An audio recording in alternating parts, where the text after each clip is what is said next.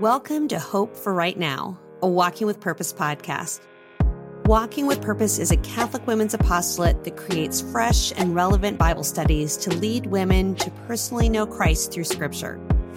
Hi, I'm Lisa Brenninkmeyer, and I'm joined by Laura Phelps. We are two friends passionate about unpacking God's Word and applying it to our everyday lives. Each week, we will step out of the discouragement the world provides by grabbing hold of the hope we find in God's Word Never have we been more convinced of the importance of women being grounded in hope. No matter where you are in the spiritual journey, we pray you'll stick around because God has a word for your heart, and His word changes everything. So open your heart, open your Bible, and invite God in. Hello, and welcome back to the Hope for Right Now podcast. I'm your host, Lisa Brenninkmeyer. And I'm your other host, Laura Phelps, and we are so happy to be with you again as we continue on our pilgrimage through the Psalms of Ascent. If you were with us last week, we took a deep dive into Psalm 121, which assured us of God's protection when everything is feeling out of control. And today we're going to take a look at Psalm 124, Thanksgiving for Israel's Deliverance. But we have titled today's episode, When Help Doesn't Seem to Come, which I know that might sound like an odd title for a psalm of thanksgiving, but here's an interesting fun fact. From a literary perspective, psalms of thanksgiving are closely related to psalms of lament. So just as joy and sorrow are closely related, we find that true of giving thanks and lamenting. And what's unique about Thanksgiving psalms is that they tend to look back at the past crisis or trial and what's unique about lamenting Psalms is they often conclude with a promise to give thanks for the Lord's future deliverance. So, Lisa, I look at this and I think, well, we've both had our share of lamenting. That's for sure. You know, just like that feeling of I'm doing everything right. So, why isn't God showing up? And I'm sure that we've probably got some listeners out there who totally relate. So, I'm excited. I'm so excited for today's journey because I actually think that Psalm 124 is going to reveal the secret to our holding on to hope when the help doesn't seem to come. So I'd love it, Lisa, if you wouldn't mind kicking us off by reading Psalm 124 and then telling us more about why we picked this psalm for this topic. Sure. So we picked this psalm to speak into our hearts for those times when help doesn't seem to come, like Laura just said, because it's in those moments that we need to widen our perspective. And I think this psalm really helps us to do that because I'm sure you would agree and relate that when we're in the midst of acute suffering, sometimes that's it. Like that's all that we can see. It is all encompassing. And the psalmist is teaching us a new way to look at things and at the same time fully acknowledging just how painful and devastating our circumstances can be. So he is not giving us empty platitudes that feel like sandpaper on a paper cut. He knows what it is to experience genuine distress, but also how to find hope in the midst of it. So if you've got your Bible, I want to encourage you to open it up and read with me. And if you're listening on the go, no worries. That's how I usually listen to podcasts too. But regardless of how you're listening right now, let's all invite the Holy Spirit to renew our minds through the perspective that we can get from Psalm 124. If it had not been the Lord who was on our side, let Israel now say, if it had not been the Lord who was on our side when men rose up against us, then they would have swallowed us up alive. When their anger was kindled against us, then the flood would have swept us away. The torrent would have gone over us. Then over us would have gone the raging waters. Blessed be the Lord, who has not given us as prey to their teeth. We have escaped as a bird from the snare of the fowlers. The snare is broken, and we have escaped. Our help is in the name of the Lord, who made heaven and earth. So, as we look at that psalm in a little deeper way, in verses two to five, we can see that the psalmist is describing what so many of us feel, right? In verse two, he's talking about what it feels like when people rise up against you. So, another way to describe that would be if you feel like people are criticizing you or demeaning you, undermining you, rejecting you, all of those things go under the heading of people rising up against you. And if that has happened to you, I'm sure then you relate to the psalmist. And if you're in it right now, I'm just with you. It hurts. It's it's a horrible feeling. And but maybe where you really relate to this psalm is more verse three, where you feel like your current circumstances might swallow you up alive. Or do you know what it's like to have someone's anger kindled against you, to be in their line of fire? Well, that's in verse three as well. And then what we see in verses four and five, maybe you relate here because maybe you feel helpless, like you are going to be swept away by problems that feel insurmountable and they feel like they're just raging waters going over your head.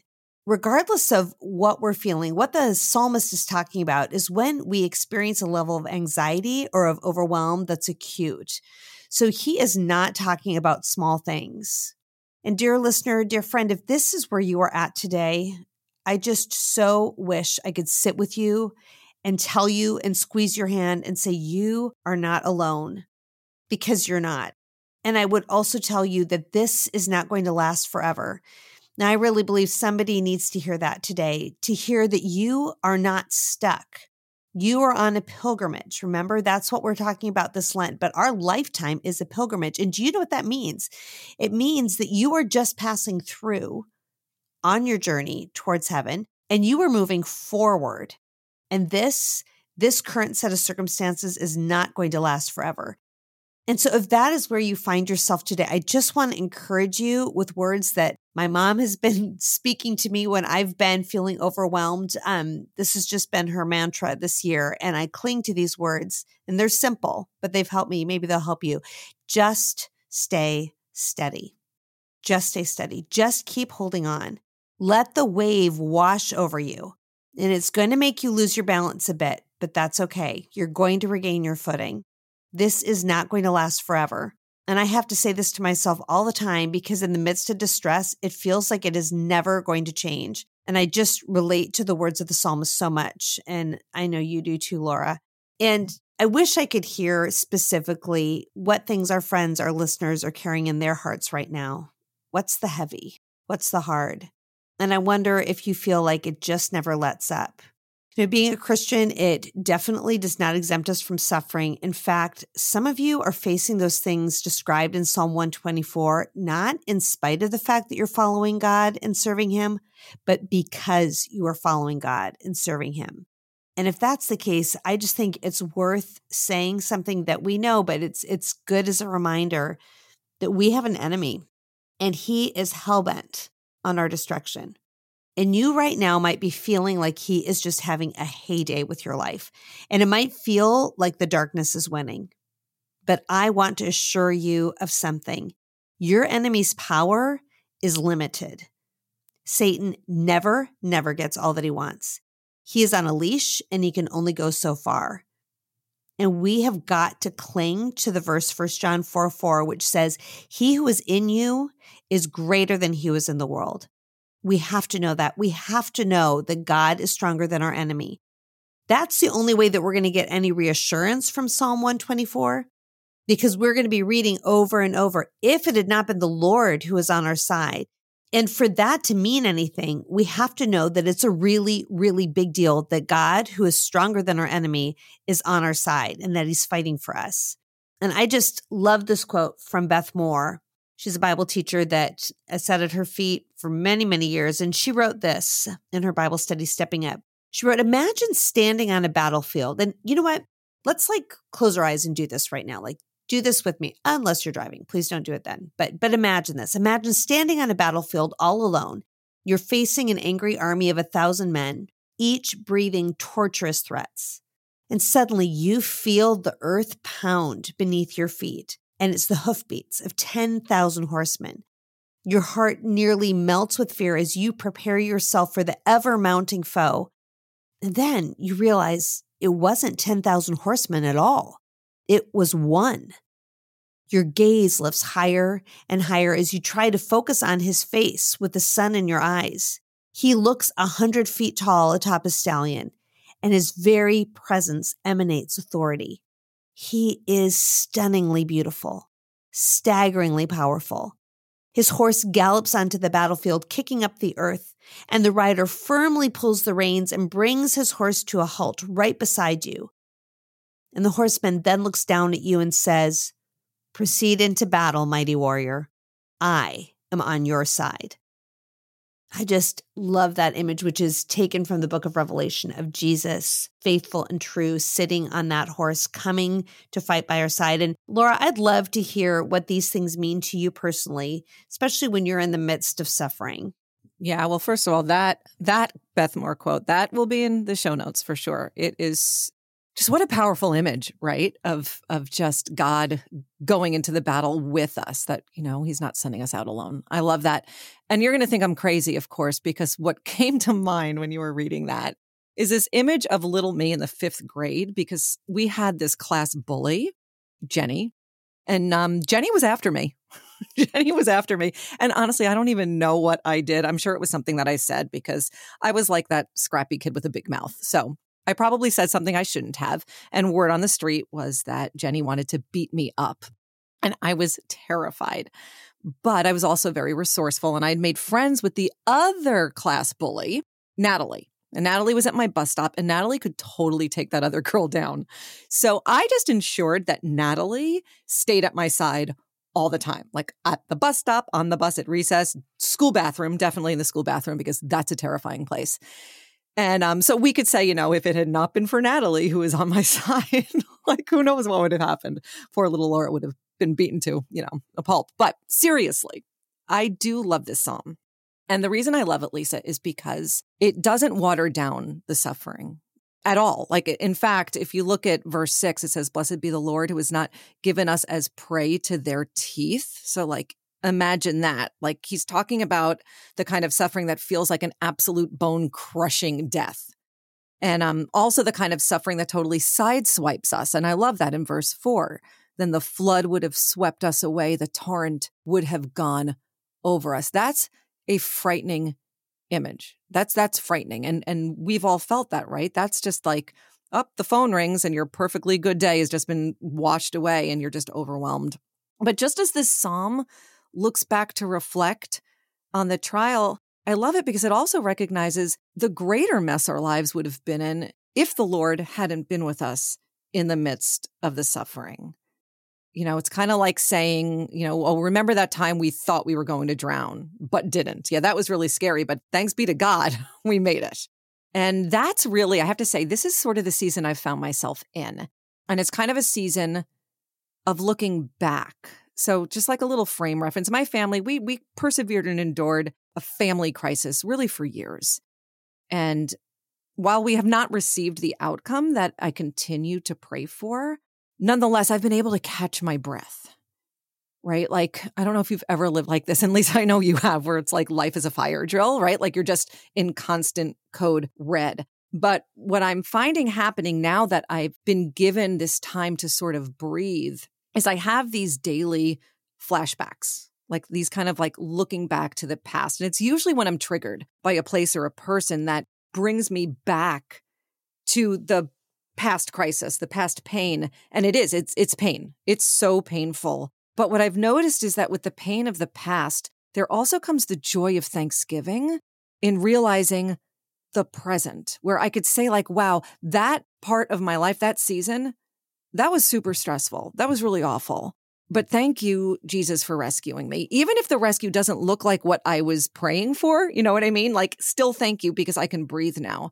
Um, but to go back to that image of the stallion in the battle, you know, the personal battle that the Lord has permitted, because he has, he's permitted this, it has required extraordinary surrender on my part. And I can't speak of God, you know, as the powerful warrior who kind of swoops in on his stallion without mentioning surrender.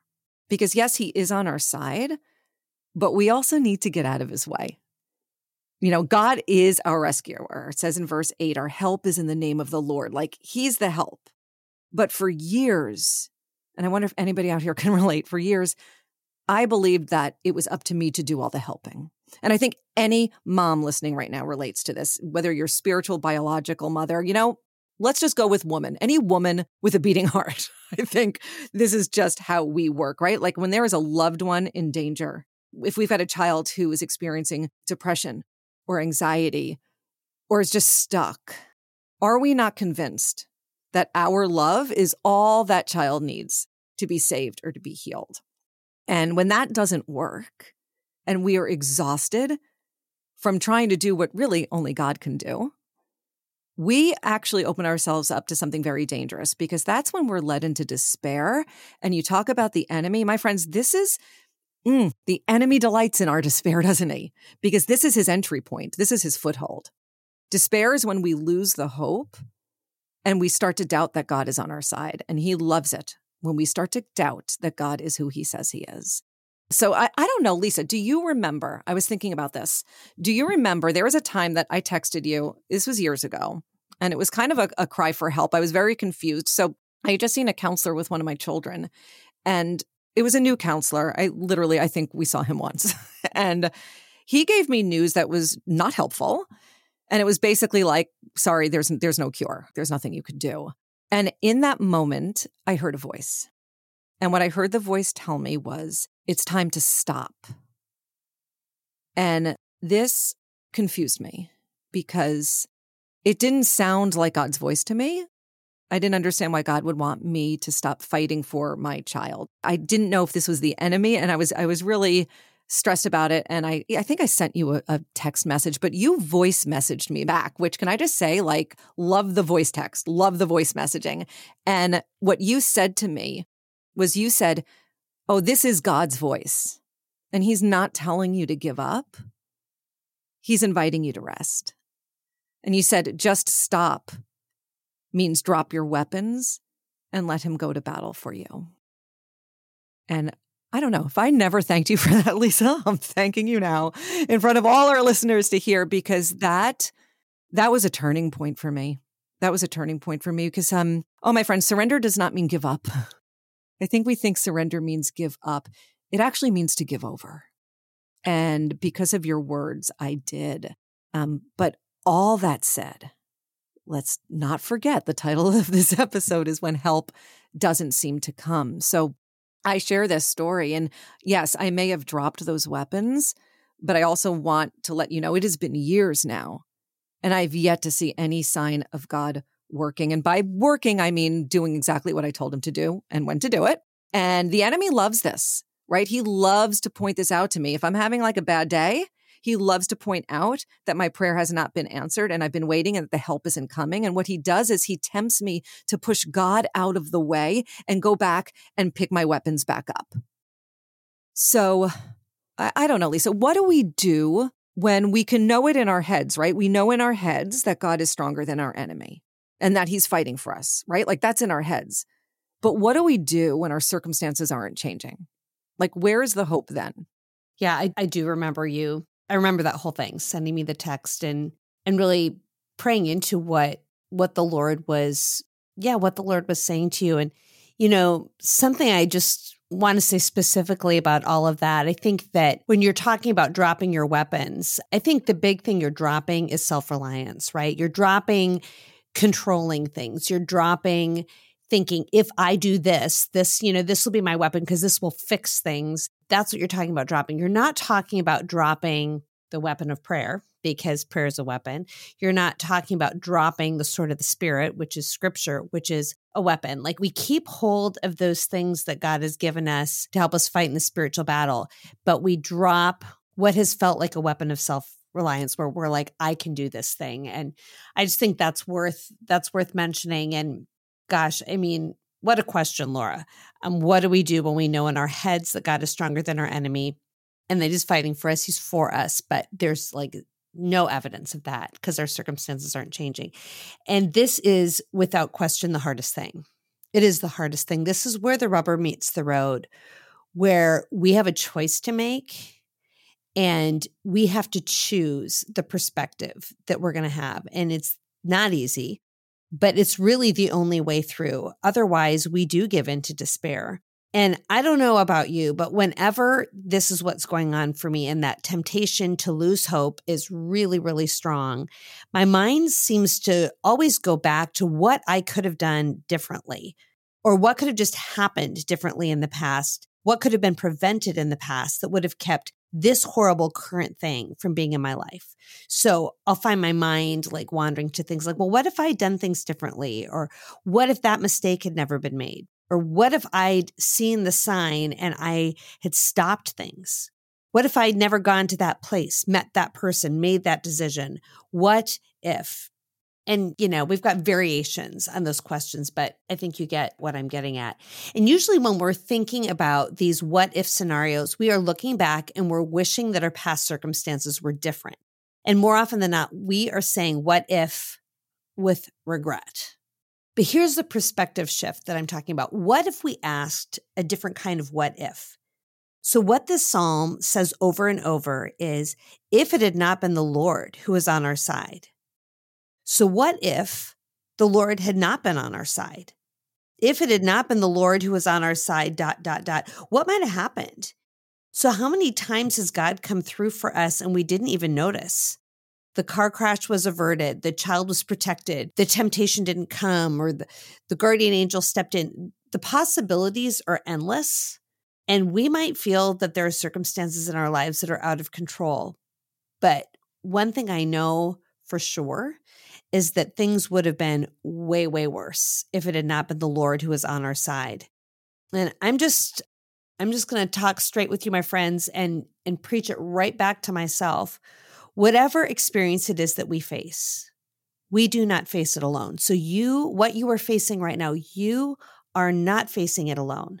God has actually gone before you, knowing the mistakes you would make, knowing the bad luck you would experience, knowing the things that were going to go wrong. And here's the thing He has fixed your future. He is bigger than your failures. He is bigger than your heartache. He is bigger than everything that's gone wrong. And you, my friend, are not big enough, creative enough, or messed up enough to be beyond his ability to fix things. I can promise you that. And I can also promise you that God is on your side and he is fighting for you right now, even as you sit here and listen. And that means it isn't all up to you. That is a lie from the pit of hell. It is up to him, and he is up to the job. Okay, that's all my preaching on that. But like I I think this really, really matters. Um, but Laura, I'd love to hear how this hits you in the midst of heartache, right? Does does that help? Does that answer your question or does it aggravate you? What do you think about being able to make that shift in perspective in the midst of something that's tempting you to despair? Well, honestly, what I want to do right now is sing Kari Jobe's I Am Not Alone song, like with you in harmony. oh my god. like it's it's it's right there. Like it really wants to come out. Um maybe we'll do like a musical edition. Oh, nice. The podcast episode. No one will tune in for that. but yeah, that's what's in my head right now. I am not alone. Um yeah, that's so good. I, I could listen to you preach for hours. It is it is hard. Yeah, I'll say it's hard, but I think it's supposed to be hard because hard when we endure what's hard, like that's where the spiritual growth happens right? And not just our spiritual growth, but I also think it's where the hope happens, which is really interesting. And when I, I had written a talk for when we did our Flourish retreat and and the subject was hope, hope for right now. And it got me into Romans chapter 5, verse 3 5, which I just want to share. It says, We rejoice in our sufferings, knowing that suffering produces endurance, and endurance produces character, and character produces hope. And hope does not disappoint because God's love has been poured into our hearts through the Holy Spirit, which has been given to us. And I love that. And it makes me wonder like, have you ever met a person who rejoiced in their suffering? Right? Because let's be honest, like that jumps out, out at us. We rejoice in our sufferings. Like, who does that? Um, I know somebody who has done that. And um, it, it was an amazing story. This was over 20 years ago when I was living in LA with my husband, Nick. At the time, we had just two kids, toddler and a newborn. But my toddler, like most toddlers, did not enjoy sitting through Mass. He preferred rolling. like literally rolling through the mass. And Sundays always began with really good intentions, but rarely ended well. I always say that when Lionel Richie wrote the lyric, easy like Sunday morning, he definitely was not taking a toddler to mass. I'll just throw that out there. But I remember one Sunday, I was coming out of the parish hall bathroom and I ran into our youth minister. Her name was Laura Saladanen. And Laura, if you could just picture this, she was 29 years old, just a delight to look at. She was pure joy, always happy. And there I was, I was tired, holding the baby and walked by her. And I remember just kind of forcing a smile and, and giving her like a, how you doing? And she smiled so wide and just genuinely gave me this beautiful, I'm good. And so I found my way to the balcony, which is like where we hid our kids during mass, prayed for the sermon to to be over so we could get out of there. And then and then something happened and the priest, he called Laura up to the altar. And I was like, are you kidding me? Like is there like some, did she plan something with the kids because then he went and invited all the children to stand around her and now I'm getting irritated because I just want to leave and I thought that the the kids had planned something. But what happened was the priest was giving her the anointing of the sick. And I had known that she had breast cancer in the past, but what I didn't know is that it returned and very aggressively. And just two days after that anointing, with all the kids around her, she died. And I think we could hear a story like this and think almost like, well, that's so sad that the help never came for her. And yet, what's interesting is 20 years later, I'm still looking back to that moment and I see God all over her. Like I never look back and see Laura's suffering. When she comes to my mind, I see her joy. I see her smile and it does something to me. 20 years later, you know, because of Laura's witness, making a shift in perspective during my trials, it's not an option. Like I have to shift. I have to shift because I don't want to be remembered for what I suffered. I want to be remembered for how I suffered. But also, I think we could hear stories like whenever we hear stories of people that just are in these hideous situations and, and they're still so faithful, they're, they're steady, right? They're staying steady. I think we could look at them, long for a faith like theirs, but sort of believe that they were born like that, right? Like they were born to be strong in the face of tragedy and we're just different. And, you know, for them, hope is easy, but for us, that's impossible. But that's not true. That can't be true because if we look at Romans, Paul, he doesn't say some of us rejoice in our suffering. He says we. Like he includes all of us. And so I read that, then I have to ask, okay, so why? Why do we need to rejoice in our suffering? And again, I think the answer is found right there in Romans. So, you know, for a long time, I thought that the only way that we could suffer with joy was like we we had to be grounded in hope. And I think that's how we explain people like Laura. Like she could smile because of her faith. Like she already had hope. So she could say, I'm good and mean it two days before dying. And I mean, here's the thing I'm not saying that that's not true. We do need to be grounded in hope. Like, I'm not saying that. But I am saying it's eh, Romans is interesting because it gives us something else to consider because it totally reverses this on us. Because Romans, if you read it again, it starts with the suffering. It doesn't start with the hope. It says suffering leads to endurance, and endurance leads to character, and character produces hope. And that's fascinating to me because, according to Paul's teaching here, hope is not something we're given before we suffer. Hope is the fruit that is produced as we suffer. And then, one more thing that Paul says he says, Hope does not disappoint because God's love has been poured into our hearts through the Holy Spirit, which has been given to us. So, why cling to hope when it seems like the help won't come? Well, that there's that word because. Because God's love has been poured into our hearts through the Holy Spirit, which has been given to us. So you see, God is on our side.